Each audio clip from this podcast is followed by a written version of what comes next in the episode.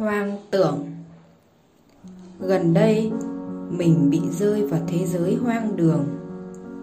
Thế giới của sự cho đi thay vì nhận về. Buông xả, thay vì bám víu. Bình thản, thay vì đấu tranh. Lợi danh là trò tiêu khiển. Ở thế giới này, dòng chảy của niềm tin, sự biết ơn sự hòa hợp, sự sẻ chia, luôn vận động không ngừng nghỉ.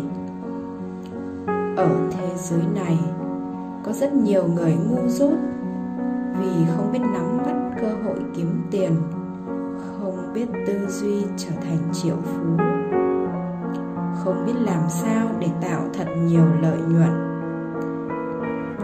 Ở thế giới này, có rất nhiều người ngây ngô làm những việc điên rồ như trồng rau cuốc đất. Làm nông dân chân lấm tay bùn. Bỏ mọi thứ đi dạy võ, dạy vẽ. Dạy quay về thiên nhiên, dạy toàn điều nhảm nhí.